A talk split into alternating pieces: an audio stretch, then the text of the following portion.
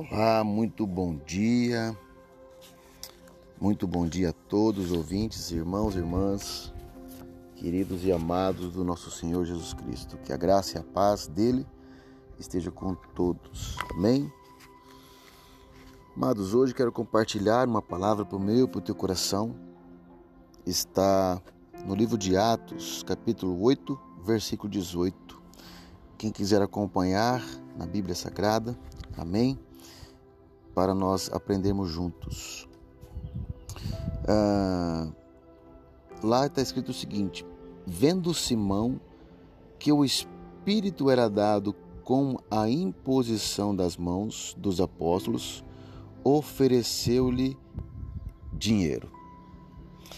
Queridos, Simão era uma pessoa na, nos antepassados, era uma pessoa que tinha como propósito é, muitas práticas de feitiçaria e se considerava um homem muito importante. E quando ele percebeu que através do Espírito Santo de Deus, sobre a imposição das mãos, as pessoas eram curadas verdadeiramente, ele tentou barganhar os apóstolos. Ele tentou dar dinheiro para receber esse poder.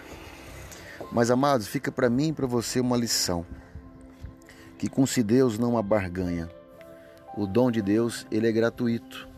E ele dá a cada um de nós o dom conforme o querer dele e a nossa busca e intensidade. Amém?